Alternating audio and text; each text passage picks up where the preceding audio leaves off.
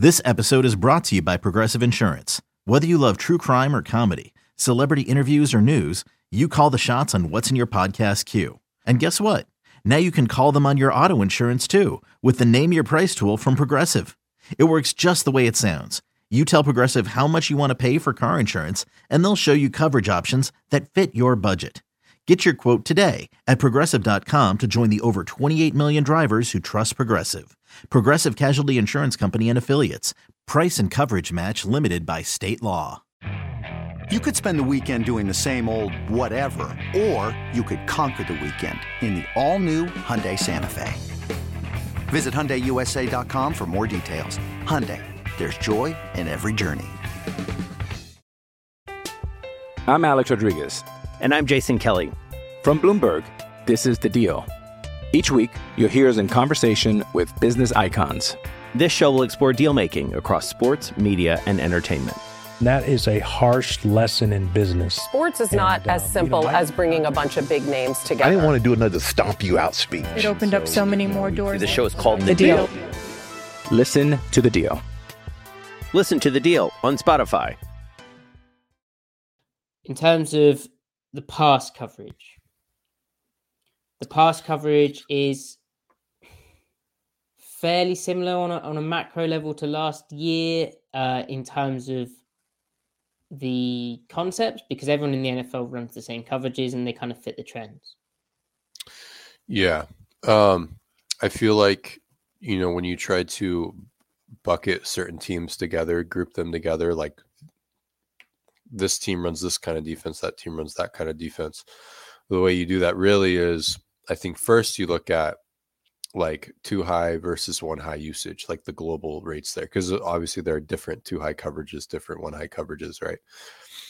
Um, and so and then from there maybe the other big global thing you look at is how often do they send pressure like how many times do they rush four versus rushing five or more um, seattle this year is for the most part doing what they did last year with regard to that um, last year they were one of the most you know heavy too high usage teams um, they had like a rough 50-50 split and this year they're the same um, they're blitzing a little bit less so they the Carroll teams, even before last year and the year before that, even they would always hover between like, well, under Ken Norton Jr., they hovered between like 20 and 30 percent. Well, 20 to 33 percent. Kris Richard got them up to like 20 percent when um, Gus Bradley and Dan Quinn were like 10 to 20 percent. So it, like it steadily went up every year. Um, and different reasons for that. I think Richard, Kris Richard did that because he had that he realized he had the talent to play more cover one. So like in 2015, 16, 17, he was like, yeah, we can just play cover three all day. And they still could. But he said, let's play more cover one. And if you're going to play cover one, you get to toy around a little bit with, you know, how you send pressure, how you disguise things. You'd be remiss Look- not to. Look how Dan Quinn's evolved in Seattle to make cover one basically his base coverage rather than cover three for the pressure reasons as well that you speak to. Right, for sure. So, and then Dan Quinn or then Ken Norton Jr. took over, and then he um kind of took that same base pressure rate and ran with it a little bit. Now, of course, he's not doing it from cover one usage because they lost a lot of their defensive back talent, right? And the depth. Coleman maybe got paid. Coleman got paid. You know, they had Jamar Taylor at nickel. They didn't really trust him. So, but they still wanted pressure. Now, for also, they lost pass rush talent too. So they would send a lot of fire zones. Fire zone meaning uh, you're rushing five instead of four and you're playing zone coverage behind it. Um, and so that number would, you know, be 24% one year, 28 the next, 33. Then last year it was 21. They dropped it down again.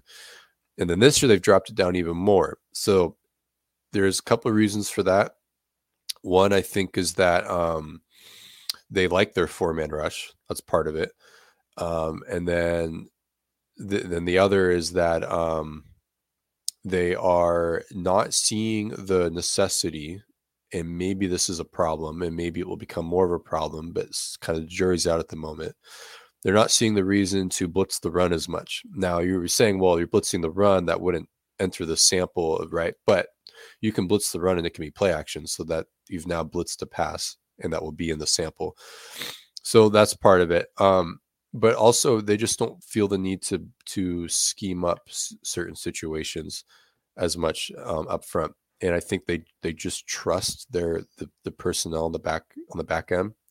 But i think that's the, the core of it there. So those are the two main things. They're kind of living in the same general world as last year. So it's the changes therein where things get interesting. Yeah, to to your point about Ken Norton in 2021 in particular, running a lot of Middlefield Open, as we've said on the podcast before, TruMedia had them running the fourth most Middlefield Open in the league, the fourth highest percentage, and SIS had that as the fifth highest percentage. So this is something that they've been building towards anyway.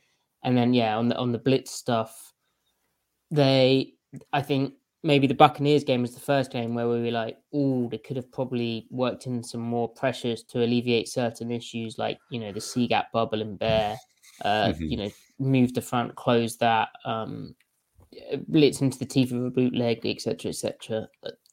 And maybe going forward, if they do face teams, well, I, I think not even maybe, if they face teams where they expect, you know, or see any C gap issues, teams will now know that counter I mean, if they didn't already, which they should have done, but they'll they'll try counter from heavy, say twenty one personnel I formation into the C gap bubble of Seattle's bear front, and Seattle, as I choke because it's so disturbing to me, Seattle uh, will need to close this the C gap bubble. They'll need to have more schematic answers, so I don't think they'll repeat the issues that they had in Germany, where they got uh, taken by surprise by the Buccaneers' tendency switch up.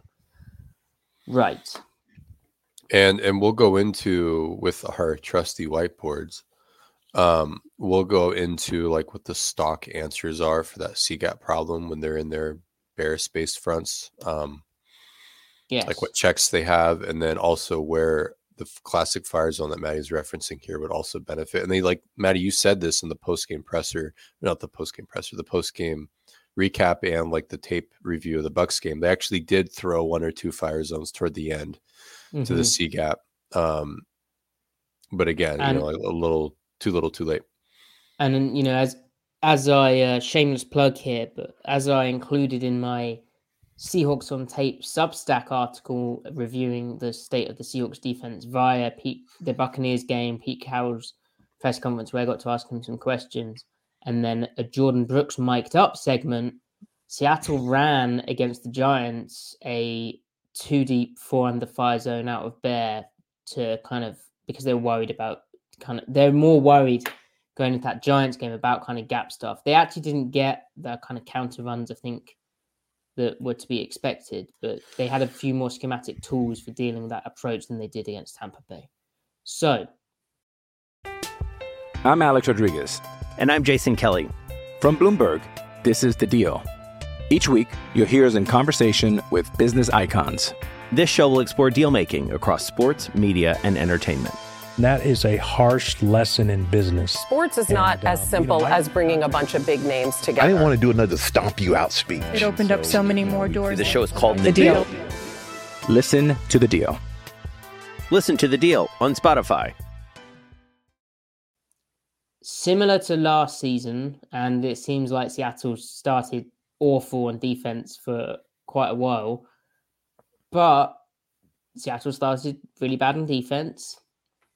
Then they made some adjustments, which we'll get to, and then they're back. Right? They're they're playing good defense.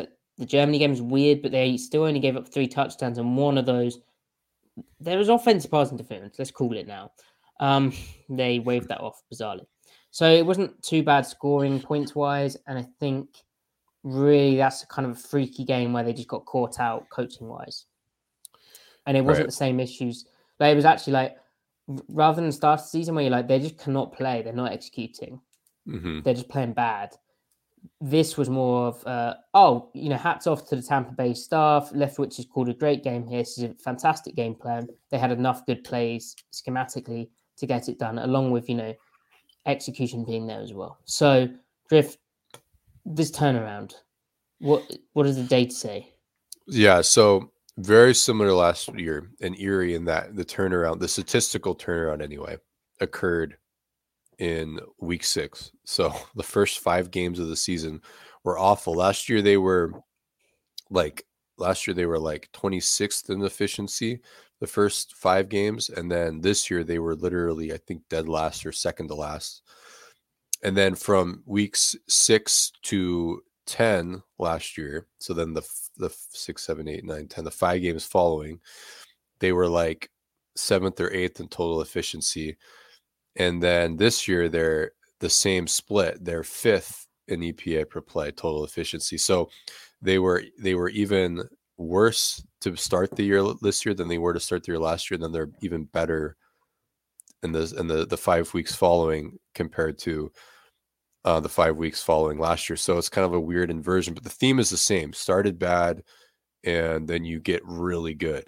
And this year they've gotten even better than they got last year at this through to this point of the season. Um, so yeah, standing right now, they're fifth in total EPA per play, second in success rate. These stats are from um, uh, R- rbsdm.com, uh, Ben Baldwin's site. It's a really good resource. Um, they're eighth in EPA per drop back, fifth in since, drop since week since six. Yeah. since week six. And the reason why I'm choosing this is because like they were as bad as bad can be. I'm not saying like don't look at the total sample. I'm only saying this is where the theme picks up. So well, well, also Griff, they are. Griff. More than that, we, I have it on very good authority that week six is when the change happens, which we'll get to the change. Exactly. Yeah.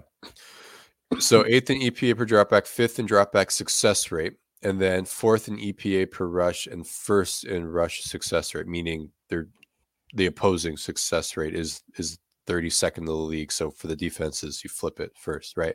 So um it's like it, it mirrors last year. Um, and then if you break it down by down, so last year, even like from week six on through the whole season, um, week six through 17, 18, whatever, um, they on first downs, um, they were they were top 10 v- versus the rush, the rush, the run in EPA and success rate. And then they were like eighth against the pass. So there was kind of this thing going ar- around where Seattle was bad on early downs and then just really good on third downs. But really, they were good on first downs. They were mildly above average on third downs and then horrible on second downs. Um, and that idea came from well, if it's second and five, and you you can you defend the second and third levels really well, but you don't defend the first level really well, and you play your same scheme that you did on first and ten, then the check down is going to convert a first down every time or close enough to it, right? And your your efficiency is going to be horrible. But if you can survive second down, the chances of them converting on you in third down is poor. And if it does, then it's like the same proposition over again. So that's why those long drives were sustained against them. Um, they had the same themes over this period, this since week six figure split period, where they're amazing on first downs, they're mildly above average on third downs, and they're not as good on second downs. However, they're still like 10th on second downs. So while they're not like, I think they're like third in total efficiency on first downs right now, that still falls to 10th. It still suggests they have the same kind of issue, but you still will take 10th over literally bottom five last year, right? Um, so that's why I feel like this Bucks game isn't um isn't as much of a isn't as much of like a breakdown game as that Cardinals game was last year after that Packers game last year because their numbers on each down are good and it's not just one thing carrying them it's like they're just kind of good everywhere at the moment so things are bound to catch up um, and again like you said like that bucks game lapse was really the way that they lost it it's really not something that they're going to see again where a team just 180s their philosophy and scheme on you. Um so like that's like because again like when we broke it down they defended well but they expected. So theoretically if they get a beat on what teams do they're going to defend them well. Like they, they defended the tampa bay bucks with tom brady on it well in the areas of scheme that they expected to see right? It's like there's commentary there